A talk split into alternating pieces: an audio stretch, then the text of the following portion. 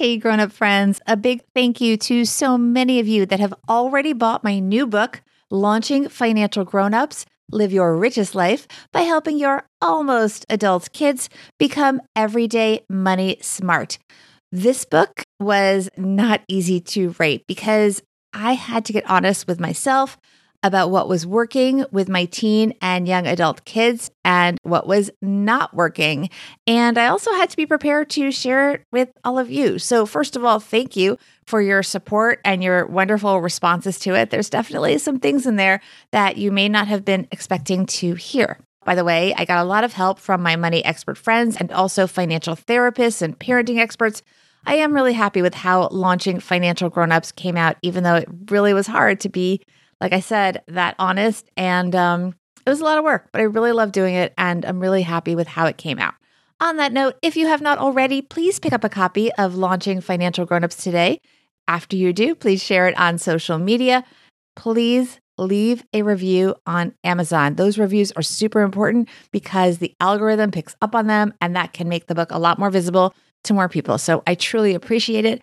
And I really also appreciate all of your support the more that you're asked to show up to meetings and be on, have your camera on, have maybe your home environment shown, there's a cost to you in terms of your energy levels. You're listening to Money Tips for Financial Grown-ups with me, certified financial planner Bobbi Rebell, author of Launching Financial Grown-ups because you know what? Grown-up life is really hard, but together we got this.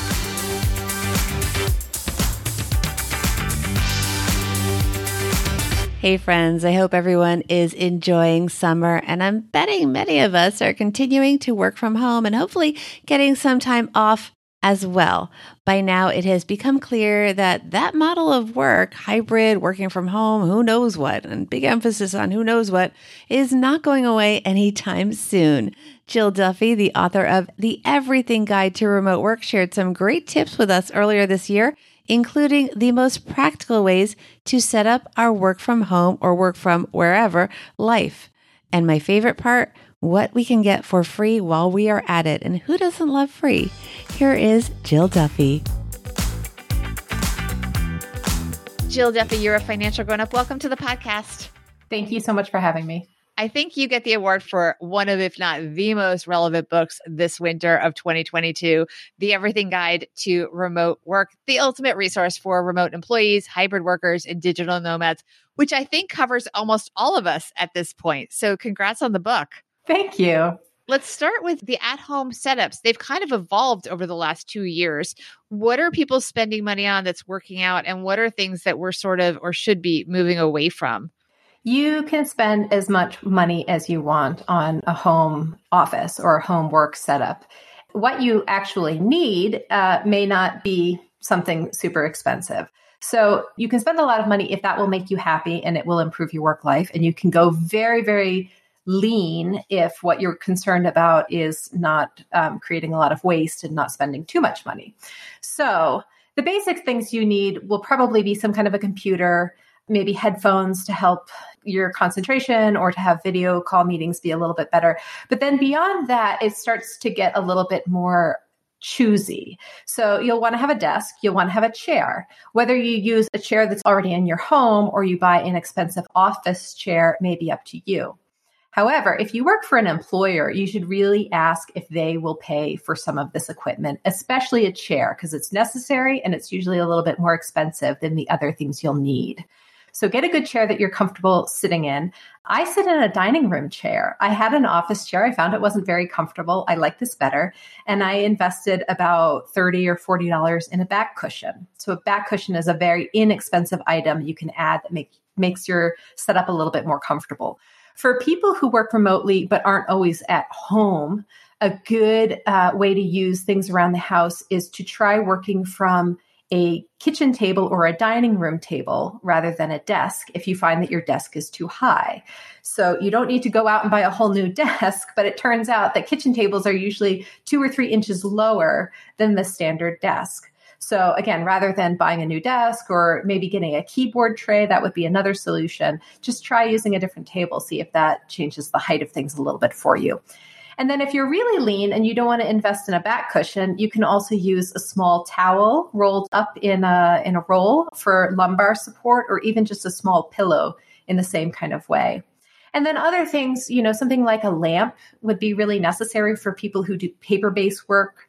If you were an artist, you might need some extra peripherals. I think having an external keyboard and a mouse are really, really important. So if you're working from a laptop, you may not have those things already. That's a good one to spend maybe about $100 on just to make your your wrist and your hands a little bit um, more comfortable. But if you don't have them and you find working on a laptop is okay, that's perfectly ergonomically correct because laptops are now thin enough that it's not going to create a huge stress on your wrist joints if you just work on a laptop. It's interesting because we we sort of moved home in a frenzy in March of 2020 and we kind of put together our setups thinking they were temporary. Now that many people are thinking that these remote setups, we say work from home, but home, you know, has become very loosely defined these days. How has it evolved? Are there things that people should be doing? I mean, you really just talked about very basic things. Okay, people, if they're realizing this is a sort of more permanent situation, how do you up it beyond that? Because I also feel like we could be suckers. I mean, there there's a whole industry now that is trying to tell us that we need, you know, like you just talked about rolling up a towel. But there's many people that will sell you at all price points all kinds of back support how much is necessary? I mean, obviously, as you said, we can spend infinite money, but should we be rolling our eyes at a lot of this stuff?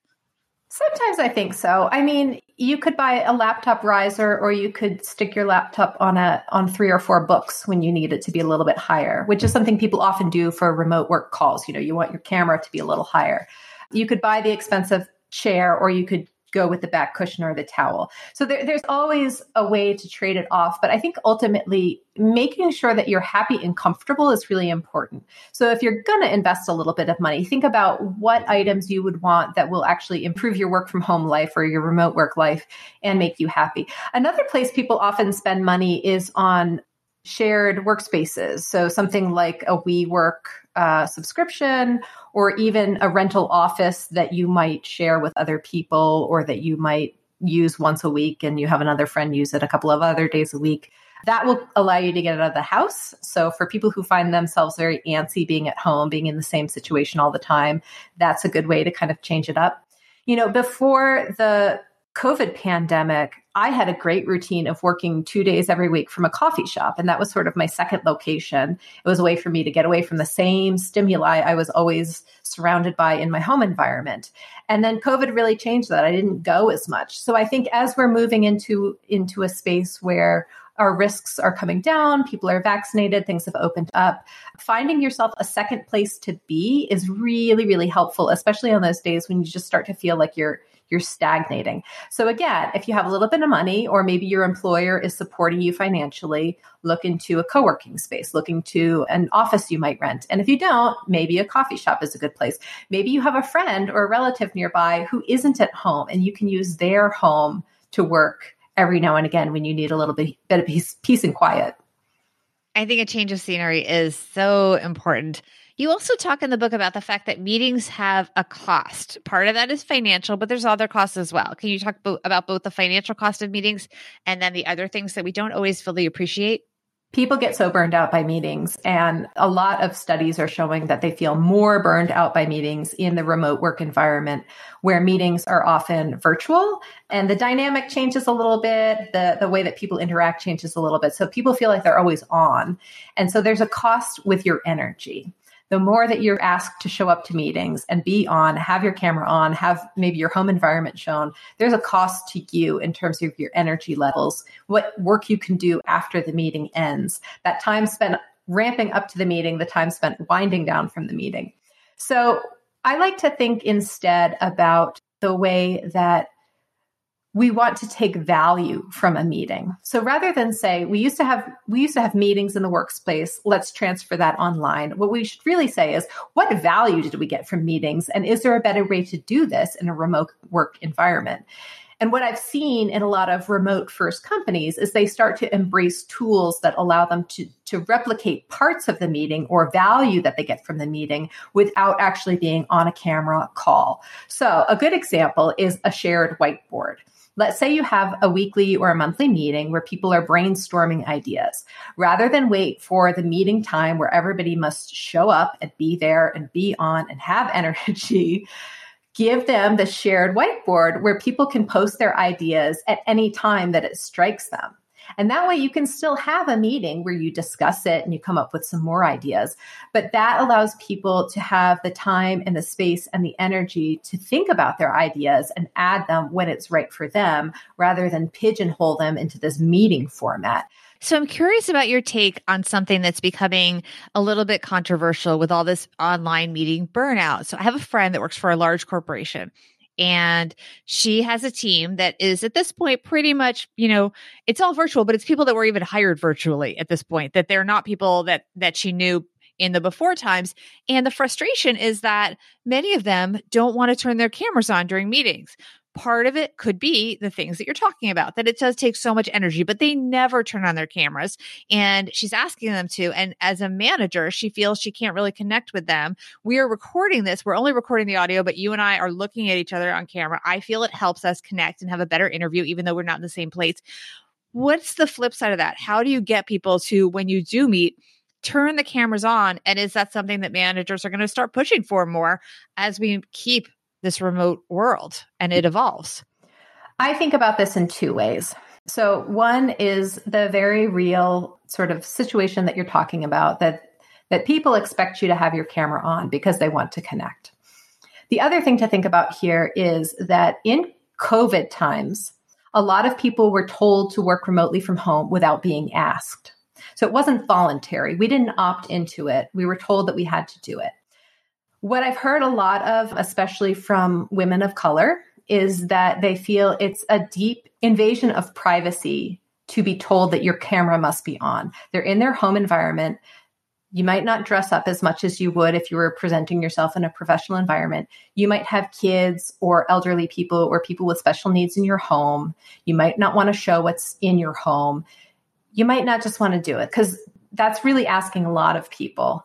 And I think we need to be sensitive to that. So I think hands down, the rule should be if at any point in time you need to have your camera off, leave your camera off. The reality is, in the business world, we have expectations that aren't, aren't always great placed upon us. And sometimes we do need to turn our cameras on and show up. So I would say for people who really don't like to be on camera, try to pick one or two times in regular meetings that you have where you're willing to have your camera on. You can blur your environment. You can use a background image to create a little bit more privacy. You can swivel your computer setup so that your back is against a plain wall. Don't show the kid mess. Don't show your kitchen. Don't show the art on your wall. You don't have to show those things. But I think we need to give everybody a pass, especially in this time where we've been told to work from home and we didn't opt into it, that people are allowed to have their privacy when they need it. That's a really good perspective to really process. One last question before I let you go, Jill. One thing that you talk about in the book is that there are things that we may not know we can ask for our companies to pay for, but they can. And it's, it's, they can and, and they should. And we think of things like, you know, you talked about chairs and this and that. Yeah, we can make the case they should buy us an ergonomic chair. May work, may not. What can we get companies to pay for these days? There are a lot of other things. So, if you think about the amount of time you may have put into learning and networking in the past, such as going on a business trip or a business conference, those are the kinds of things you can ask for in the remote world too. So, maybe it's something like an online business conference or an online learning program instead, which there are many of, and they're very inexpensive. They're extremely accessible. But those are the kinds of things that you can just say, hey, I want to learn more about such and such topic, or I think it would advance my career if I learned about this. Would you be willing to pay for it? And I think it's always a good idea to come forward with a complete plan. So rather than say, hey, do we have any money for learning? You say, I want to take this particular course. Here's the link to it. Here's a little bit about the instructor and what it would cost when I plan to do it. Something like that. Give your manager a reason to say yes easily. The more that you do the work in advance for them, the easier it is for them to say yes. I think another compelling point to this is that it doesn't always have to relate directly to your job. So if we look at productivity research, we find that people who cultivate interest and expertise in areas outside of their job end up being more productive at work. And there's a lot of theory as to why people sometimes think, oh, if you can think outside of the box because you have different experiences from another world, that's great. But anything from learning to play a musical instrument to doing artwork, sports, even practicing comedy routines, we found that it, it, does make people more productive. So if you can convince your employer to pay for something that enriches your learning that maybe isn't directly tied to your work, you, you could be able to convince them to pay for that too. All right. So everyone who dreams of being a stand-up comic, you now know you can try to make your case to your boss. Jill, this was great. Tell us where can we find out more about you and the Everything Guide to Remote Work? The Everything Guide to Remote Work is on sale now. Uh, anywhere that you buy books online, I'm on Twitter at Jill E. Duffy, J I L L E D U F F Y. And I'm also a contributing writer and editor at PCMag.com, where I write a lot about productivity and software and organizing your digital life. Awesome. Thank you so much. Thanks for having me so many great takeaways. I love the idea of using just a simple dining chair with a back cushion or even a towel rolled up for lumbar support. Who needs all those fancy things? And of course, just the idea of asking for things from your employers. The worst they can say is no. Even then, as things go on, policies may adjust. So make sure to check in at your job's HR website periodically to see if new benefits pop up. Things are always changing. Thanks to everyone who has been in touch about enjoying my book, Launching Financial Grownups. If you have not already, please do leave a review on Amazon. I am trying to get 100 reviews, and I really need each and every one of you to help me get there. Thank you so much. Big thanks to the Everything Guide to Remote Works, Jill Duffy, for helping us all be financial grownups.